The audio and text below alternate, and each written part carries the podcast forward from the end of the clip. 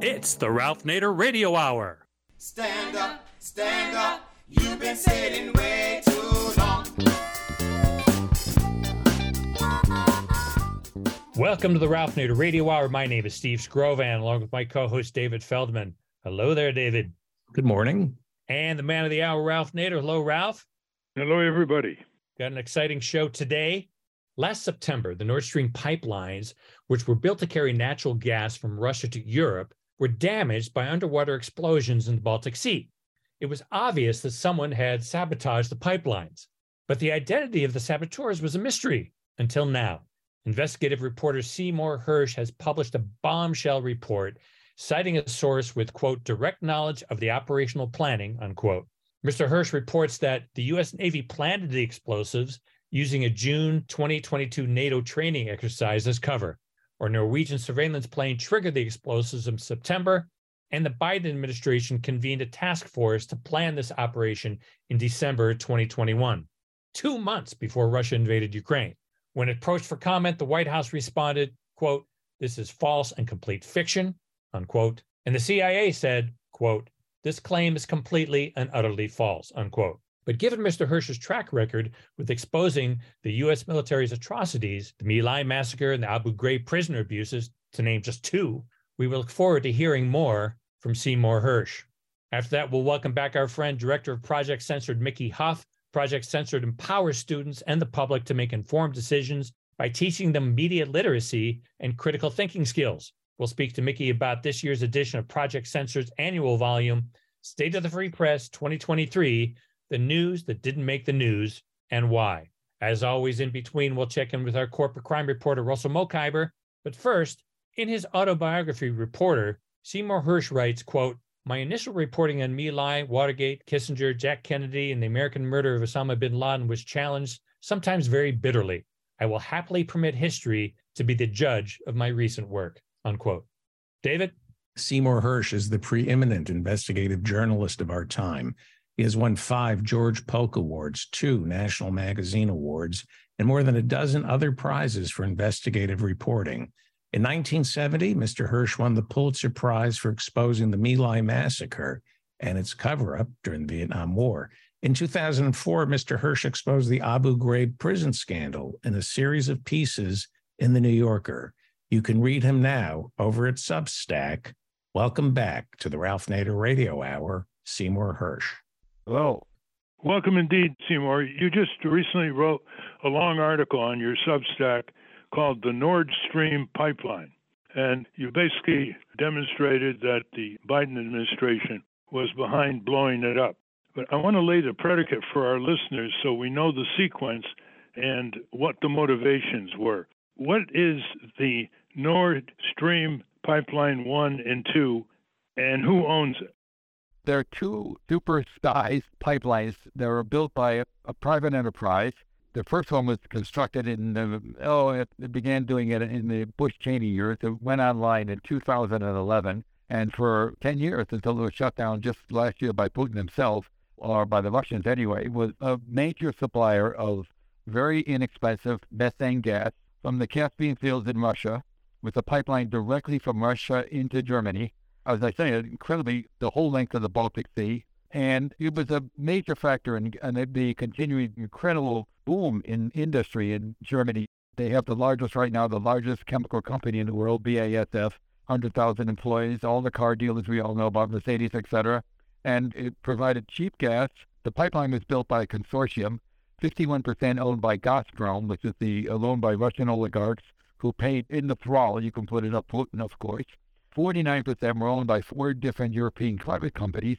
They're all stockholders.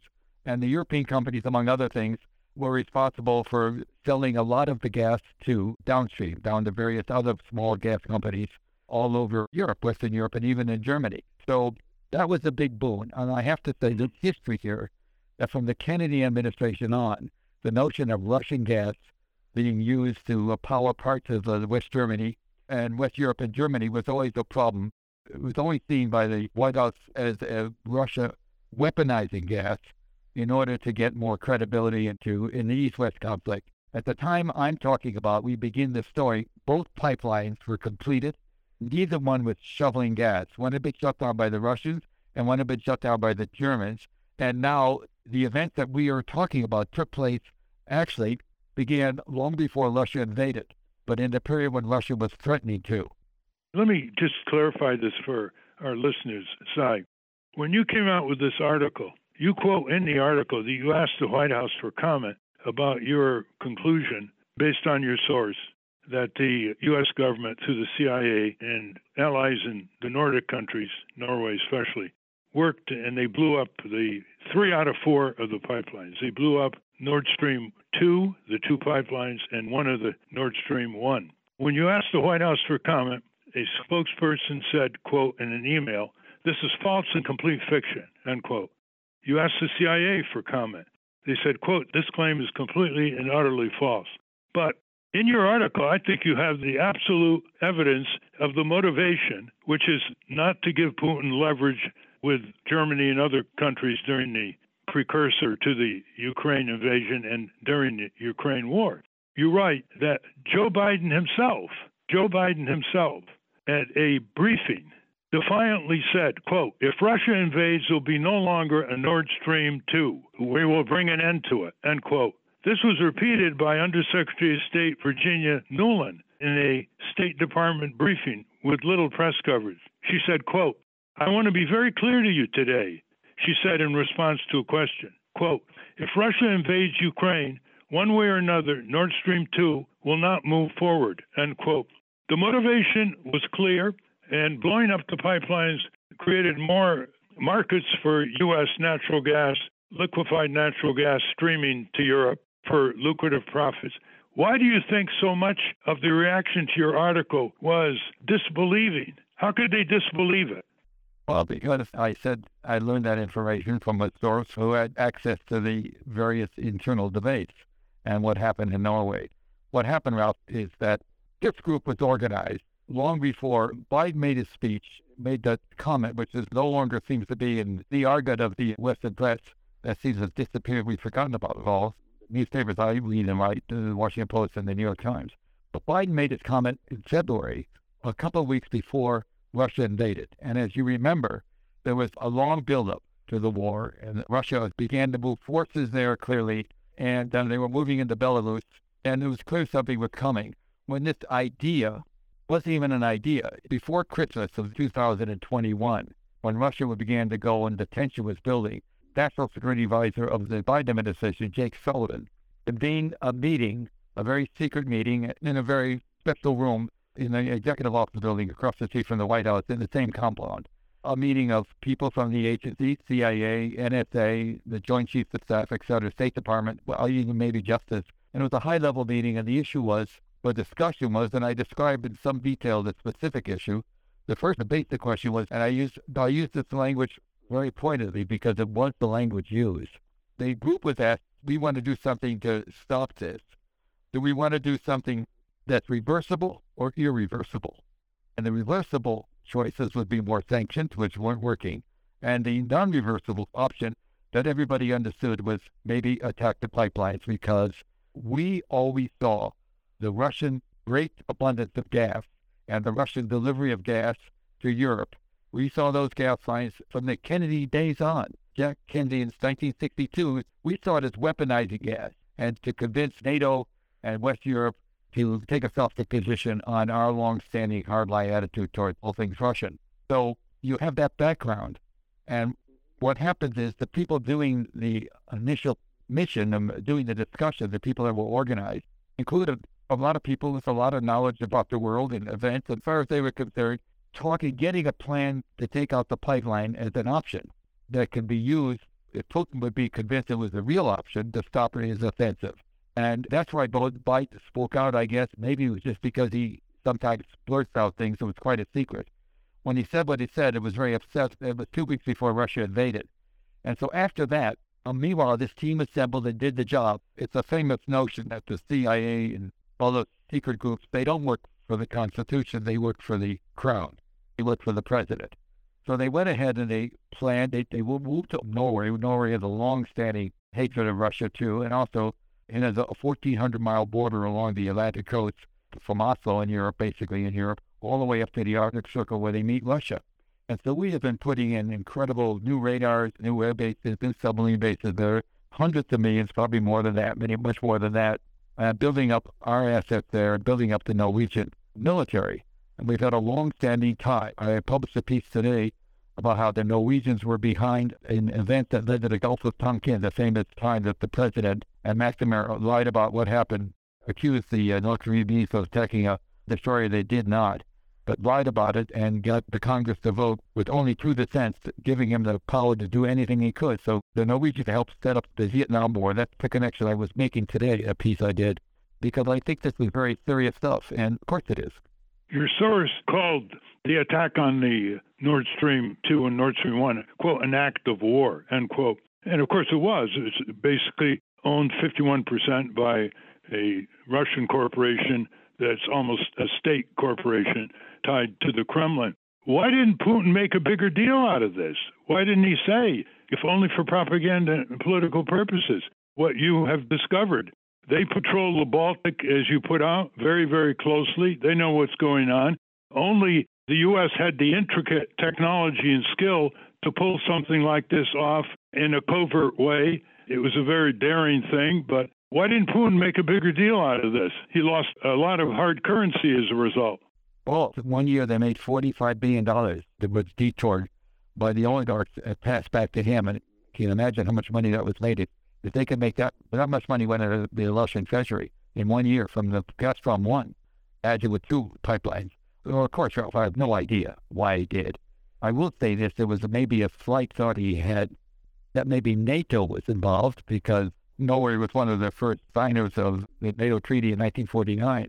They've always been hardliners, but I have no idea. Even now, they're certainly making noise now. I will tell you, above and beyond the person that I was quoting, I have had contact with a lot of with significant people that know were involved in financing the pipelines initially, way back when, and also in uh, making sure that everything was appropriately done in terms of legal issues, et cetera, and also people that the only thing I can tell you is people in the pipeline business, it's very well known.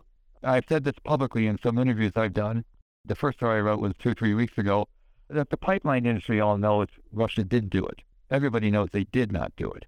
There might have been some vagueness about who, but they were pretty sure all along who, because who else threatened to do it but the president and his undersecretary, Victoria Nuland? They're the two that went public with it, much to the dismay of the people actually doing the covert operation the problem is the Baltic Sea has no oil in it. There's no divers running around. How do you suddenly produce a couple of divers going down? In order to bomb these pipelines, you have to find the right place, and the Norwegians helped a lot with that.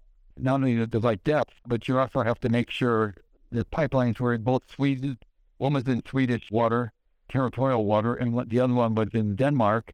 And there's something else called, I'm sure, as you know about the territorial rights, which these countries have rights to the goods under the sea, the, the fishing crops, etc. They have some economic rights in those too. I'll leave it to Norway and Sweden to talk about how much they knew, but these guys exercise a lot and they practice. Divers are going to go down with that kind of explosive. They want to know what they're doing.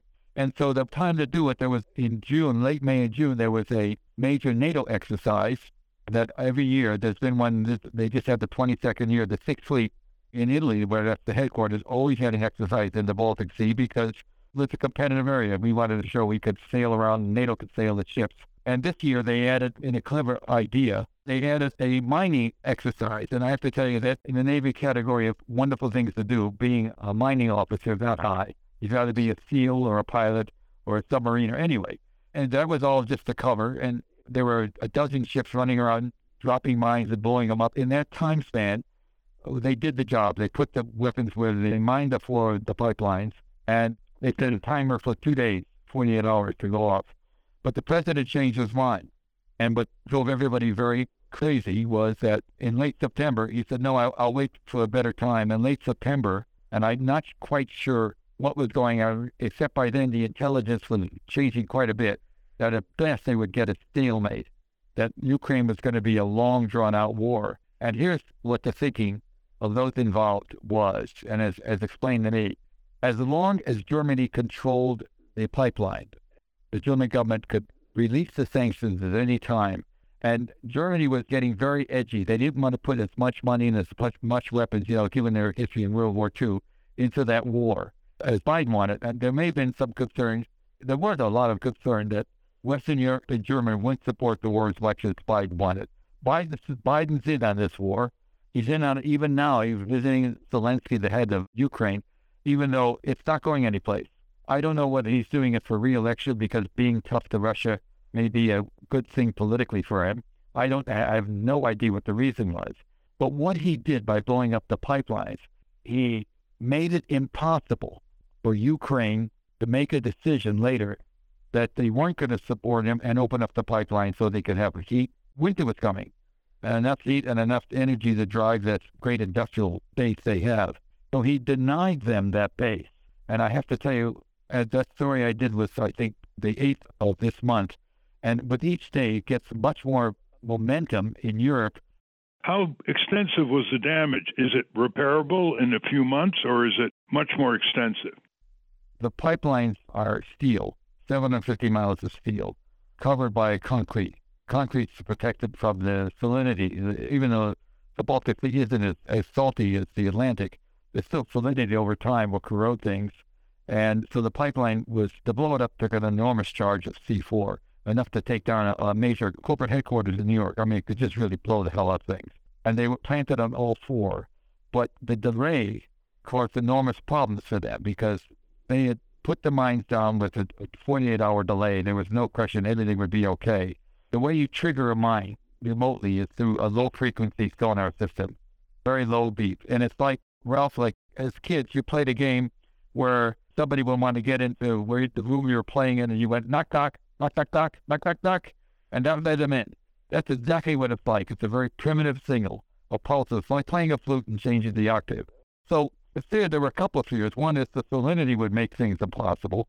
They stayed out too long, and he was close to four months later, he blew it up. The other problem was that because there's a tremendous amount of shipping in the Baltic Sea, there's a lot of cod. It's a very busy place, a lot of pollution too, naturally. And everybody communicates in low frequency, and just the random chance of some low frequency going off in two or three or four months of blowing it up was high. It was a big issue for these people. And when the president decided to do it, it was the only thing that happened is one of the four groups, one of the four b- b- bombs that were supposed to blow the second pipeline of the Stream 2 failed. Is the gas still flowing in one of the pipelines? No, no. What happened is Nord Stream 1 was stopped the summer before because of the very bad blood between Putin and the Biden administration and the fact that Germany was supporting the Biden administration. Putin basically pushing Gazprom did what Putin wants. There's no direct evidence, but clearly they closed it off. They shut it down. So that left Germany with no gas. Pipestein 2 had been filled with gas and was shut down by a sanction, the German sanction under pressure in September. Mhm. It was ready to go. So you had, in both pipelines, you had 750 miles of methane gas. I mean, that's a tremendous amount. So that's what poured out. And as you know, is an environmental disaster, too, in terms of all that gas bubbling to the surface. But it was just there in storage, you might wait. They couldn't do anything with it. They couldn't pump it back. The only thing to do would be to drop it into the, uh, open it up, but they kept it sealed. So what you have, the situation you have is Biden, Biden administration cannot acknowledge, even though I had such specific detail, and I, I left certain phrases in there that were works of art, that maybe they, being subtle at this White House might be useless, but I left sort of clues that I really did know a little more that I knew a lot more than I was writing because I didn't want to get back to the people that were helping me. And I, I was very opaque. I never said it was always somebody who knew something about it. Why did the mainstream press demonstrate such skepticism? They didn't pick it up. They didn't really report it as they have on some of your past exposés. The New York Times seemed to even ignore it. They reported the denials by the White House. I mean, I don't understand. They can't keep this secret. There are too many hundreds of people were involved in this operation from the U.S. Navy to, to Norway. And yet they're saying what you concluded is false, ridiculous, etc. Why is the press behaving this way? And why is the Congress, right down to the last person, not raising this and demanding a congressional hearing? Ralph, you think that Chuck Schumer, the Democratic head of the Senate, is going to ask for an investigation into the Biden White House? Not a chance. the New York Times is full of good reporters. Ralph, I'm sure I said the same thing to you in our 800 years of friendship, which is that if 90% of the editors, I worked there for seven years, and I came to understand that if 90% of the editors right now were cut off and just let go, the papers would be much better. But they are, the self-selection process is such that if you have a if you have a guy that's hard charging and not afraid to tell you what you think, and you got a guy that's more complacent, he gets the job. I've seen it happen at the New York. It's obviously going to come out. It's going to spill out in all kinds of ways. You can't cover up something like this, and it's going to show that the Biden White House lied through its teeth. Well, so what scares me about that is, first of all, the Biden White House will never admit it. Too many right now. There's no, you know, it was an act of war. I did a lot of work, obviously, reading a lot of law review articles, The Law of the Sea, and there's a lot of law dating back to 1884 about telegraph lines underwater when we first expanded the telegraph. And if you cut it to, that inadvertently or deliberately, there was a price to be paid. So there's no question there's incredible, if he admits that he's got incredible damage claims, not to Russia, not to Putin, but to the stockholders of Gazprom and the stockholders of the other four companies involved. They can file suits. But I, so I don't think he's, and also it'll show that, that when push comes to shove, Europe no longer can depend on America. We don't have their back anymore if you don't support him in that stupid, dumb war in the Ukraine, and nobody, there's no big inclination to do so, I assure you, that he's going to cut off your gas line. I mean, you're going to be cold and cost more. Right now, it's three and a half. In Italy, it's the price of gas is three to four times higher, three to four times. In France, electricity, which is powered by gas furnaces, is five times higher.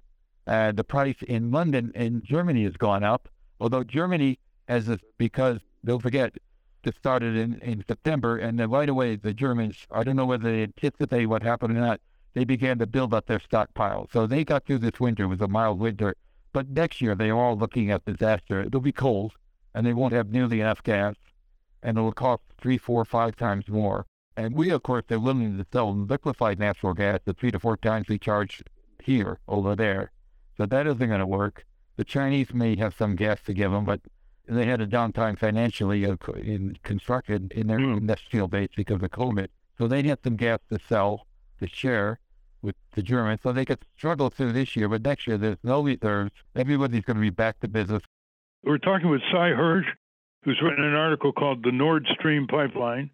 The New York Times called it a mystery, but the United States executed a covert sea operation that was kept secret until now, and until now meant until Seymour Hersh exposed it. Is it fair to say that Putin didn't make a big deal out of this? Because if he did, he would have revealed what he feared the most, which is a direct act of war by NATO forces led by the U.S., and he didn't want to escalate what he started in the Ukraine. Is that a fair interpretation? Well, I mean, I see it written, but, you know, of course that's a fair interpretation, but, you know, I've learned in, in the last couple of weeks that I have to be very careful to show no significant signs that I understand there are two sides to every question because the irrational dislike of Putin in this country is very strong. And, you know, actually, Ralph, one very smart man that I know inside, not in public, but in the government, sees everything. He actually said that Biden's invective towards Putin began very early once he got to the presidency because he was suffering domestically and, you know, his ratings were way down. But the terrible thing, but presidents always do well in wars. They always get more popular. It's amazing. You know, Bush got to 80% in the insane Iraq war, the stupid Iraq war. So the problem is, two years ago, the Russian people would have said, go to war over crazy, those, you know, the third level human beings, the subhuman Ukrainians. That's how they viewed with such contempt. And he had no support for it. He wouldn't, couldn't have gone to war if he wanted to. But over the next year, the Biden's invective actually played a role in creating and making Putin more popular to the point that by the time he got to actually want to do something, his ratings were 70, 80%. He couldn't have gone to war with 30% wanting it. And so, you know, and still look what happened when he had a draft, how hard it was. By the way, one of the things that I and noticed no reporters, I was live when the in 1965 or 66 when John, remember Hershey, the Selective Service announced the draft. How bad was that politically? And so Putin, same thing happened to him. A lot of people do not want to go to war they don't think are rational and they certainly happened in Russia. But it, it was the tone of us from the very beginning actually made it easier for Putin politically to have a viable, and he survived politically. Not to mention a history of two massive invasions in the 20th century from the western frontier into Russia, which took over 50 million lives. Can we let Steve and David in on this? Very much want to comment on this site. Yeah, Mr. Hersh, it seems like the most significant excuse, critique, or excuse, whatever you want to call it, for the mainstream media not to pick this up is that uh, it only comes from one source. How would you respond to that? I would say, why don't you look carefully what I wrote about, the details, the specifics. And I will tell you, if it had been two sources, it would have been unnamed sources. They would have complained about unnamed sources. That's been the pattern. And it changed a lot. When I was doing stuff for the New Yorker all during after Bush and Cheney, after they responded to 9 11 by deciding we had to attack Iraq, which is run by one country that hates the radical Sunnis as much as the White House did. And then they also went after Bashar Assad, who, as his father demonstrated, hated the Sunni radicals as much as as much as anybody else in the West did. Anyway, it's so crazy what we did. But oh, I wrote stories galore about that with not naming sources, and that wasn't a problem. But when you got to Obama, there was a it was a shocking sort of thing to me how, how quickly the mainstream press fell online. And there were stories I did. All of a sudden, the source issue was a big problem. When I did the story about domestic spying uh, that you cited earlier, I had seven unnamed sources, and nobody said boo. Nobody worried about it. But then when Obama took out bin Laden, I was criticized bitterly for my terrible reporting on it and using unnamed sources because what I had the audacity to do, I did dispute the fact that Obama did it. I mean, and he authorized the raid and, and bin Laden was killed. I just said everything else about it was a lie. Not that he did it, but he was not uh, living, he was a captive of the intelligence service of the Pakistani military. And when he was captured, they put out stories that he had two women in front of him with AK-47s and that he had eight nine hundred dollars in, in euro currency and it's thrown into the lining of one of his coats and there was one time they put out something about him watching TV, and the pitch was they were giving the press, he was, they thought he was doing pornography. They saw him pornography in his room. I mean, it's just crazy the line they did. And so I wrote about that, and that just shocked everybody. There, was such criticism of me for being daring to suggest that, you know, my God, this this guy who kept the Afghan war going, and this guy who said two days after he would close Guantanamo, which has been then and now the largest source of enormous hatred of America in many parts of the world and probably more better recruiting tools than anything else. Anyway, he said two days after his election he would close the town, but he didn't. And he kept the Afghan war going. He didn't stop that either. And so I thought him as a very effective president, and that, that's the minority position. We've been talking with Sy Hersh, author of the groundbreaking story, The Nord Stream Pipeline and How the U.S. Government Destroyed It. And it's all on his Substack, Sy Hersh, S Y H E R S H. Bye, Ralph. Thank you. Goodbye, guys. Thank you, son. We've been speaking with Seymour Hersh. We will link to his work at ralphnaderradiohour.com. Speaking of censored stories, up next, Mickey Huff joins us to talk about the top censored stories from last year. But first, let's take a quick break to check in with our corporate crime reporter, Russell Mokhiber. From the National Press Building in Washington, D.C., this is your Corporate Crime Reporter Morning Minute for Friday, February 24, 2023. I'm Russell Mokhiber. OSHA last week fined Mars Wrigley more than $14,000 after two of its employees fell into a large tub of chocolate. Two workers last June landed in the tub at the Mars Wrigley factory in Elizabethtown, Pennsylvania. Neither worker sustained injuries as they tumbled into a tank partially filled with chocolate as they carried out maintenance work. That's according to a report from The Guardian. The tank was reportedly waist high in chocolate and first responders had to help cut a hole in the tank to free the workers who were unable to get themselves out. It's not clear how the workers fell in. The employer did not ensure the employees had the knowledge of the type and magnitude of the energy for the task, an OSHA spokesperson said. For the Corporate Crime Reporter, I'm Russell Mokhiber. Thank you, Russell. Welcome back to the Ralph Nader Radio Hour. I'm Steve Skrovan, along with David Feldman and Ralph. What's the state of the free press? David? Mickey Huff is the director of Project Censored and the founder and host of the Project Censored Show, a weekly syndicated public affairs program. He is professor of social science, history, and journalism at Diablo Valley College, where he co chairs the history area and is chair of the journalism department. He has authored and edited several books, including United States of Distraction, Media Manipulation and Post Truth America, and What We Can Do About It, as well as Let's Agree to Disagree and Project Censored's State of the Free Press 2023 The News That Didn't Make the News and Why. Welcome back to the Ralph Nader Radio Hour, Mickey Huff. Thanks so much. It's always an honor and a pleasure to be here with you all and with Ralph. Thank you, Mickey. Project Censored comes out every year, and it started in 1976. So this is the new State of the Free Press 2023 of Project Censored by you, edited by you and Andy Lee Roth. Indicate right off that it's more than just both of you. You, you actually have students working on selecting and refereeing different stories. So before we get into how you actually do it, how do you define a censored story? It's a very rigorous process, I understand. Indeed, it is, Ralph. And as you said, we've been doing this since 1976 from our founder, Carl Jensen, in communications, followed up 20 years later by Peter Phillips in sociology. And then we expanded the program well beyond Sonoma State to some 20 different colleges that rotate around every year. And we'll talk about that process a little bit later. But to the core of it, what do we mean by censorship? Since its inception, Project Censored has always defined censorship as anything that interferes with the free flow of information in a society that purports to have free press systems. And so we don't just believe that prior restraint is the only form of censorship as it's defined legally.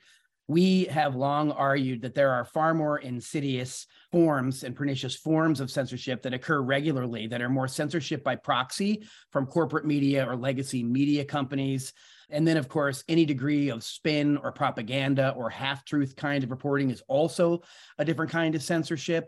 Reporting that is based on fallacious straw person or ad hominem arguments is also another way to censor important stories and information getting out by spinning the direction away from a topic and onto a person. So we're really interested in all things that look like censorship, from book banning to curricular control, as well as suppression and non reporting or distortion of news stories and the role of students, which I find pretty exciting. It's extraordinary because, you know, it's not enough to just call these things out, which we also, we don't just call out the failures of the corporate press. We do laud them when they do a good job because they have resources to do it. And the major media outlets do report on important things. It's not that they never do, but we also lionize the independent and alternative press for doing the good work they do on the shoestring budgets. And in our estimation, often do a far better job than the behemoth organizations. But beyond that, it's not just important to call that out and to, to do the things that way that we do with the book, the radio, and everything every year. Your listeners can go to projectcensored.org to learn more. But we are also purveyors and proponents of critical media literacy education and curriculum. So we teach media literacy, news literacy. We're not interested in telling people what to think. We are trying to help people understand how to think about media critically, how to diversify their media habits and diet, and how they can understand what the biases are or the intentions are of the many outlets that are available. And I don't just mean you know the legacy outlets or even the internet outlets or you know big popular podcasts and these types of things or networks i mean across the spectrum and that means also looking at news outlets that have an obvious bias. We don't shy away from the fact that bias exists. We simply need to understand what it is, where it comes from, and how it might skew or frame information. And so we try to, in all of our publications and our curriculum in the courses we teach, et cetera, we try to instill in students a sense of self empowerment so that they can understand how to to navigate the very complicated sort of news media ecosystem we have which is also a minefield of mis and disinformation. But we don't believe it's our role to tell people what is mis or disinformation. We're supposed to teach people how they can start to figure out fact from fiction on their own. Because once we do that we then are planting the seeds so that we can grow not just a more well educated or intelligent population able to meaningfully participate in civil society but really also to go on to maybe even become a better and more transparent media that reports what's happening, reports the facts, and sort of lets the chips fall where they may. And we have a lot well, of success in those programs. Well, before we get into some of the hundred articles that you have here and be more specific about what you're saying, there are also good books that expose things that are censored out. Just as a process, the mainstream media not wanting to review them. I mean, we've had over 60 authors of great books in the last two years, and not more than a couple of them have been reviewed by the New York Times Book Review section or by the Daily New York Times, just to pick one example. So it's not just articles that could be written and haven't been written, but it's also in the field of books that are written and then blacked out in a sense. Here's a good example. You read about this Norfolk Southern Railway toxic spill, this massive spill in eastern Ohio over two weeks ago. And usually the Federal Railroad Administration, under the Secretary of Transportation, gets press attention, especially since it's been taken over for decades by the railroad industry. They put their own people in, they write their own diluted standards for safety and operation, etc. But the Secretary of Transportation, Peter Buttigieg, he was AWOL. Usually, you know, they rush to the scene. He doesn't want to be exposed to the fumes like thousands of people were and are. So he's basically sitting in Washington. And after 11 or 12 days, someone asked him, Are you going out, Mr. Secretary, to visit like the head of the EPA went out, Mr. Regan? He said, Yeah, I intend to go out, but I haven't set a date yet. Now, that to me, Mickey, would be an invitation for a story. Why would a presidential aspirant who goes all over the country cutting ribbons on public infrastructure projects not want to go out to eastern Ohio? But there's no follow up. We're satisfied with him saying, Yeah, I'm going to go out, but I haven't set a date yet. And it's been over two weeks. So anyway, that's just a comment aside Now, here. If I might, I grew up within an hour of there. So I'm very familiar with that part of the country. I have family there. I know people that have been visiting there to try to find out what's happening. And the stories are not pleasant. It's also Mayor Pete, Mayo Pete, that basically said there's going to be more derailments. The Biden administration has tried to put this on Trump, the lobbyists, the regulatory capture, which is, of course, an issue when the Trump administration undid some of the Obama Biden era safety regulations. But the Biden administration is two years in and they have yet to reverse the Trump reversal. And then when you have Biden running off to Ukraine, Pete can't be bothered with it. One of the EPA higher ups was supposed to go on a junket to Africa with Idris Idra. And then as soon as they found out that that was happening, they had to cancel and say, oh, no, I'm going to East Palestine and Ohio instead. Uh, it's a frightful, frightful story, Ralph. And, you know, it, it took that disaster for the New York Times to bother to notice that there are some thousand derailments a year. It's really interesting. The press over the years hasn't really covered railroad safety derailments. There's been thousands of them in the last No, and- 15 and- years. And They get Yeah. local coverage, but the Federal Railroad Administration doesn't get anywhere near the coverage of the FAA, for example, or the EPA. You know, they go through poor areas of cities. That's where the trains go through, antiquated braking systems, minimal staff. They've been cutting the staff to railroads while they're reporting huge profits and huge executive compensation. It's almost a class situation. You know, it's like they're out of sight, out of mind. But this one isn't. And this one, I hope, will generate far more investigative Ralph, reporting. this, this goes back to Pullman. I mean, this this is an age-old story. This is not a new story, sadly. I mean, the technology of the brakes are about as old as the struggles of the laborers being abused. And let's not forget last December that Biden intervened to try to, you know, and disrupted the workers of the railways so that they could not continue with their plans to strike over many issues, including safety issues like this very one. So this is a bipartisan disaster. It's a direct example of what happens with regulatory capture. And it shows once again the gross failure of the corporate media to cover balloons and the Super Bowl and a bunch of other distractions instead of things that really matter to working class Americans, including in the Rust Belt of this country. Well, let's talk about some of the specifics. Just want to give people a sense. This is a very convenient book, listeners. You know, you, you almost have a compilation at your hand of tremendous variety of stories. For example, I'll just read some of the titles. Fossil fuel industry subsidized at rate of $11 million a minute. That's by the taxpayer. $11 million a minute to subsidize Exxon Mobil, Chevron, and other giants. ExxonMobil just, in effect, admitted it didn't know what to do with $50 billion, so they bought back their stock, 50 billion with a B dollars, and they're still being subsidized. Here's one wage theft. U.S. business suffer few consequences for stealing millions from workers every year. They owe workers wages, and they say get lost.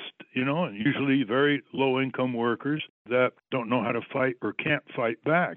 EPA withheld reports on dangerous chemicals. That's a contrarian insight. I didn't know that. How about this one? Concerns for journalistic independence as Gates Foundation gives $319 million to news outlets, all kinds of news outlets, including NPR and newspapers around the country. Well, they need the money, but what kind of quid pro quo is there, either quietly or not so quietly? Gates is for nuclear power, for example. He's all for unregulated genetic engineering. You know, people get the message. Here's one CIA discussed plans to kidnap or kill Julian Assange.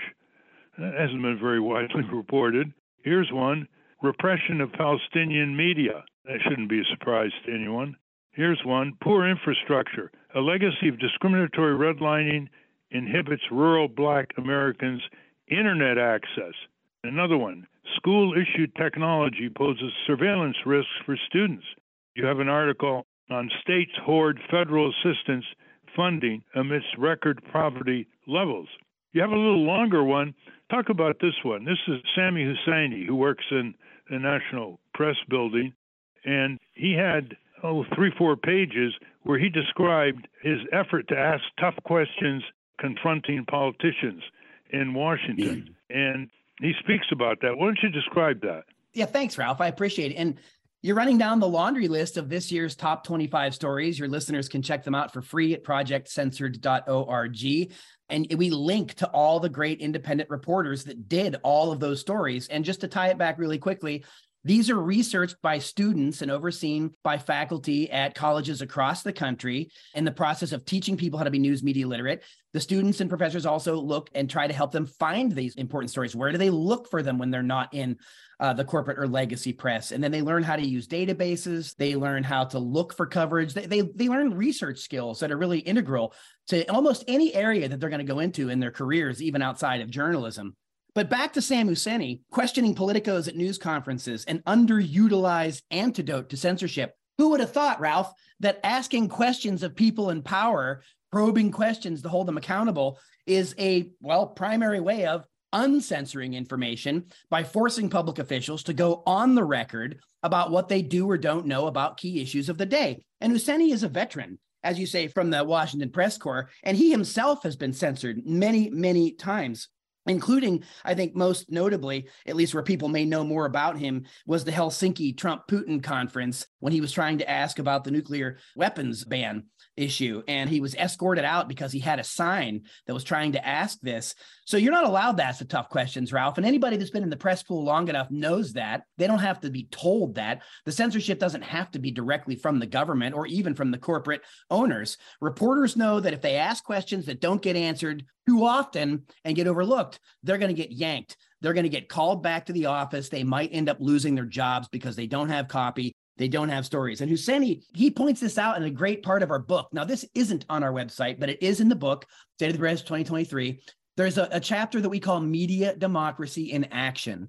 And in a lot of ways, Ralph, I think it's modeled after, you know, some of the great examples that you've shown for so many years with your PIRGs and other things. It's we highlight individuals and organizations that are doing strong and important First Amendment work that is often not recognized or is not touted in the corporate press, but it is an integral component of our free press mm-hmm. system. Husseini talks about the history of his Washington stakeout, which was a, a, project that he had years and years ago, where he would literally try to follow people around and ask them questions and catch them coming out of meetings and these kind of things. In another instance, interestingly enough, he actually talked to Helen Thomas, the late great Helen Thomas in the White House press pool, about why people don't ask more questions about Israel Palestine. Well, interestingly enough, she eventually ended up asking such questions and then was overlooked thereafter. Basically, kind of like a de facto demotion for asking tough questions. You know, Husseini's been on another really big story, Ralph, that didn't get a lot of attention, but it has since kind of recurred. It's come back a little bit. Is that, you know, at the outset of the COVID 19 pandemic, because of it was during the Trump administration, many in the liberal press, they didn't even bother to investigate where the virus came from, how it might have happened. It just didn't seem to matter to them. And anything Trump said was a lie and a falsehood. And a year later, even major figures at the Columbia Journalism Review and other places said, you know, the press should have investigated the inception. They should be investigating things like the gain of function research. They should be questioning some of the things coming out of the not just Trump but Biden administration mm-hmm. on these affairs. And Husseini's really been, you know, dogged about trying to find out because these issues truly matter. They're a matter of public health. And yeah. we know, Ralph, that public health issues have been captured by big pharma and other major interests. So Husseini is right to ask these kinds of critical questions. Well, look at what he's asking about Iraq. The 20th anniversary of Bush and Cheney's criminal invasion of Iraq, illegal, unconstitutional, and under false pretenses, they never had weapons of mass destruction, took Sami Husseini's attention. He asked Chuck Schumer, Senator yes. Chuck Schumer in New York, if the U.S. should pay reparations to Iraq for the invasion. He asked Colin Powell, when did he find out that the evidence he cited for Iraq's weapons of mass destruction had been based on a false confession extracted through torture. Ah, those are the kind of questions that made more of the official Washington shun Sammy Husseini when he was asking. He asked a deficit hawk member of Congress why there was a tax on bandages but not on complex Wall Street transactions. How about that one? And the 20th anniversary comes up of the invasion of Iraq on March 19th, listeners. It's going to be a program on that, but encourage members of the press not to forget that 20th anniversary. That was a massive war crime. Over a million innocent Iraqis died, country destroyed, fallen apart to this day. And Bush and Cheney are luxuriating in the U.S. without any accountability whatsoever. There's a lot of talk now on the, on the first anniversary of Russia's invasion of Ukraine, but very little talk about the U.S sociocide destruction of the Iraqi people. And I think that illustrates how important it is to ask questions on subjects that have been taboo or censored or what have you. Just to Absolutely. continue some of the articles, you have something called the Critical Media Literacy Conference of the Americas. I mean, you're really going into showing young people, students, adults, how to be more critical and nuanced in evaluating the media, which, after all, radio and TV corporations use the public airways. We're the landlords, they're the tenants, and they control 24 7 who says what and who doesn't. And they get the license free from the FCC. It's free. Your auto license is not free. It's actually more in dollars than what the biggest TV station in New York City pays to use your property. Go ahead. Indeed, Ralph. And you know, at the crux of both the WMDs in Iraq and Russia Ukraine is that there was colossal media failure across the spectrum, biased reporting, false reporting, and they've never really had to pay any consequences for that, just like the media outlets don't have to pay to use our airwaves while they rake in billions of dollars. The Critical Media Literacy Conference of the Americas, Nolan Higdon, my good friend and colleague, is one of the forces behind that, based on a lot of the pedagogy of the great Paulo Freire critical pedagogy. And that's where we get the critical and media literacy.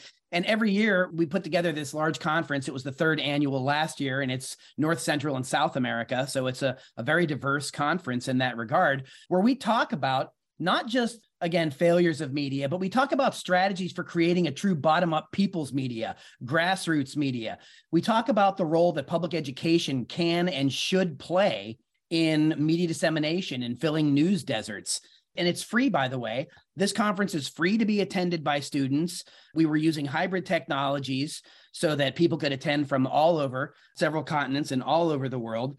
And, you know, at the core of it, Ralph, is that we believe that people possess the mental capabilities to understand the complex lives and complex society in which we live but we have to teach people how the systems work. We have to show people what a free press system looks like. We have to model civic engagement, not just abstractly talk about it like just going and voting every couple of years. And the Critical Media Literacy Conference of the Americas really embodies that and I think fuses the significance of civic engagement and critical media literacy as a, a, means of moving forward as an antidote to the great neoliberal regulatory capture and deconstruction of our media system and our educational system. And Ralph, you wrote the foreword to our book, Nolan and I, United States a Distraction, that talks all about how that's happened over the last 50 years, how we got here, and what we can do about it. And this conference every fall is really dedicated to what we can do about it and we showcase people who are doing something about it and it's truly media democracy in action Well, to show another aspect of this book, we're talking with Mickey Huff, who's one of the co editors, two co editors, Andy Lee Roth, of this paperback, State of the Free Press, by Project Censored since 1976. And it's the 2023 edition with fresh examples of censored stories. It's also not just the facts that may be censored, but it's the weaving of a larger theme that's censored. And what jumps out in your book is on page 113. You have a look at the established media's failure to report corporate interference with basic human biology. What do you mean by that? This is part of our deja vu news chapter, Ralph, and it goes way back to the beginning of the project. It wasn't enough to just highlight the underreported or censored stories every year. We wanted to show patterns, the types of stories that tend to be underreported, and the history of their very underreporting. So, what we do in the Deja Vu News chapter, Steve Macek has been doing this chapter for us for a number of years with Shaylee Voidal and other Project Censored researchers. And it goes back and says, what has happened to previous underreported stories? And this year, they looked thematically at eating and drinking, birthing, and breastfeeding. They looked at the corporate interference in reporting about us as being humans they went back and looked at one of our stories that goes back a couple of years to microplastics and toxic chemicals, the forever chemicals.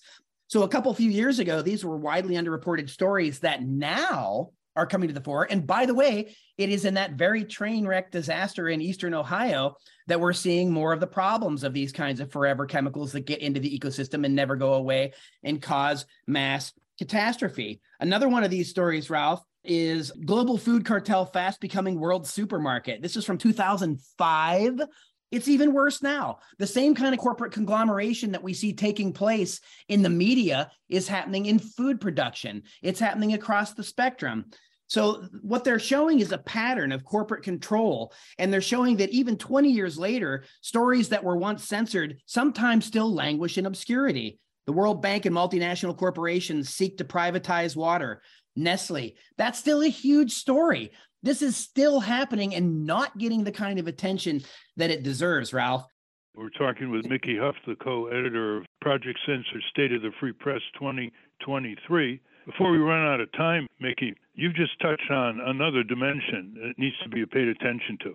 And that is even when there's massive coverage by the mainstream press, year after year after year, like the Nestle Corporation misleading mothers in the third world with TV ads trying to persuade them that breastfeeding is is antiquated, it's inconvenient, and they're much better off with infant formula. And because when they buy it, they can't keep buying it, so they adulterate it with water, and the water from the villages may be contaminated, and the infant comes down with fatal dysentery. And we're talking about hundreds of thousands of deaths in a given year back when it was covered even more intensively than it is now.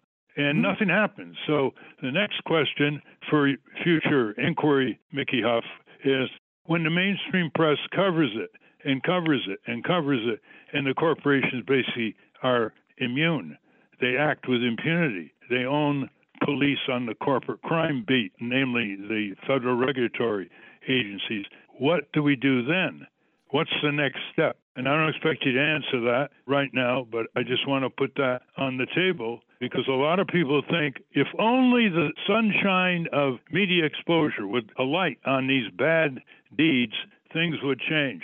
Not necessarily. Any final of, thoughts?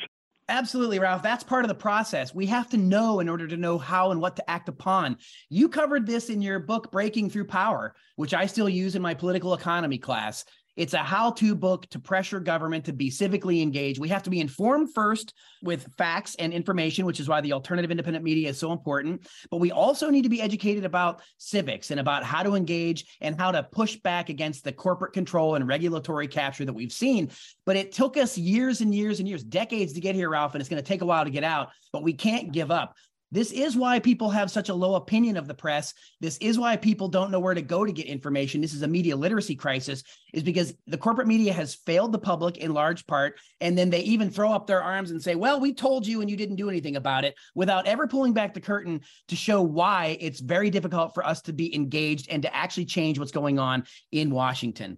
We need a strong democracy at the grassroots to make media coverage have legs toward change. And we need Absolutely. prosecutors to prosecute, citizen groups who mobilize on Congress and state legislatures, etc.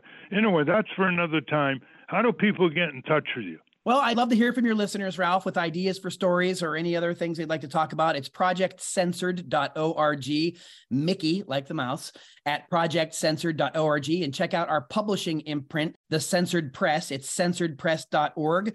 We just did a Media and Me critical media literacy book for young people with our partners at Seven Stories. And we have two books coming out next month, Ralph. Kevin Gosztola's book, Guilty of Journalism, on the case against Julian Assange, the political case against Assange, and another book by Adam Bessie and Pete Glanting, Going Remote on what's happening to education as a result of going remote during the pandemic. And so, two great books coming out from the Censored Press next month. And onward we go. You can listen to the Project Censored Show every week on Pacifica Radio. And thanks for having me here, Ralph. It's always a pleasure and an honor to be with you. You're welcome. Mickey Huff on the run, producing day after day, year after year, never gets discouraged. Thank you very much, Mickey Huff, co editor of the new book, Project Censored State of the Free Press 2023. Give it to your libraries, give it to your book club gathering, give it to your youngsters who need to read and think. Thank you. Thank you. We've been speaking with Mickey Huff. We will link to Project Censor's State of the Free Press 2023 at ralphnaderradiohour.com. I want to thank our guests again, Seymour Hersh and Mickey Huff. For those of you listening on the radio, that's our show for you podcast listeners. Stay tuned for some bonus material, and we got a lot of it, including a post-mortem that Mickey does with us about Seymour Hersh. And we call that the wrap up. Transcript of this program will appear on the Ralph Nader Radio Hour Substack site soon after the episode is posted. Subscribe to us on our Ralph Nader Radio Hour YouTube channel. And for Ralph's weekly column, it's free. Go to nader.org. For more from Russell Mokhiber, go to corporatecrimereporter.com. The American Museum of Tort Law has gone virtual. Go to tortmuseum.org to explore the exhibits, take a virtual tour, and learn about iconic tort cases from history. We have a new issue of the Capitol Hill Citizen. It's out now. To order your copy of the Capitol Hill Citizen, Democracy Dies in Broad Daylight, go to capitolhillcitizen.com. The producers of the Ralph Nader Radio Hour are Jimmy Lee Wirt and Matthew Marin. Our executive producer is Alan Minsky. Our theme music, Stand Up, Rise Up, was written and performed by Kemp Harris. Our proofreaders, Elizabeth Solomon. Our associate producers, Hannah Feldman. Our social media manager, Stephen Wendt. Join us next week on the Ralph Nader Radio Hour when we'll talk about how red state leaders have failed their citizens and undermined America with William Kleinknecht, author of the new book, States of Neglect. Thank you, Ralph. Thank you. Members of the Congress Club, keep sending us what response you have to your letters on corporate crime enforcement from your senators and representatives.